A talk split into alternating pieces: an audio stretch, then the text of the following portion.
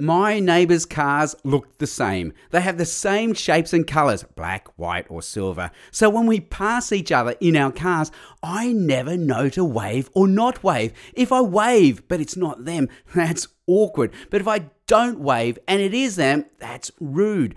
What should I do? Maybe I need to be kinder to myself. My neighbours probably don't know it's me either. My car also looks the same to them as every other car.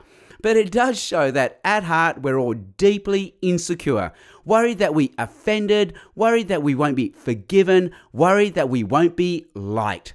That's why we need to look to Jesus to be secure. We know exactly where we stand with Jesus. We did offend him, but he did forgive us, and now we belong with him forever, no matter what, even if we don't wave.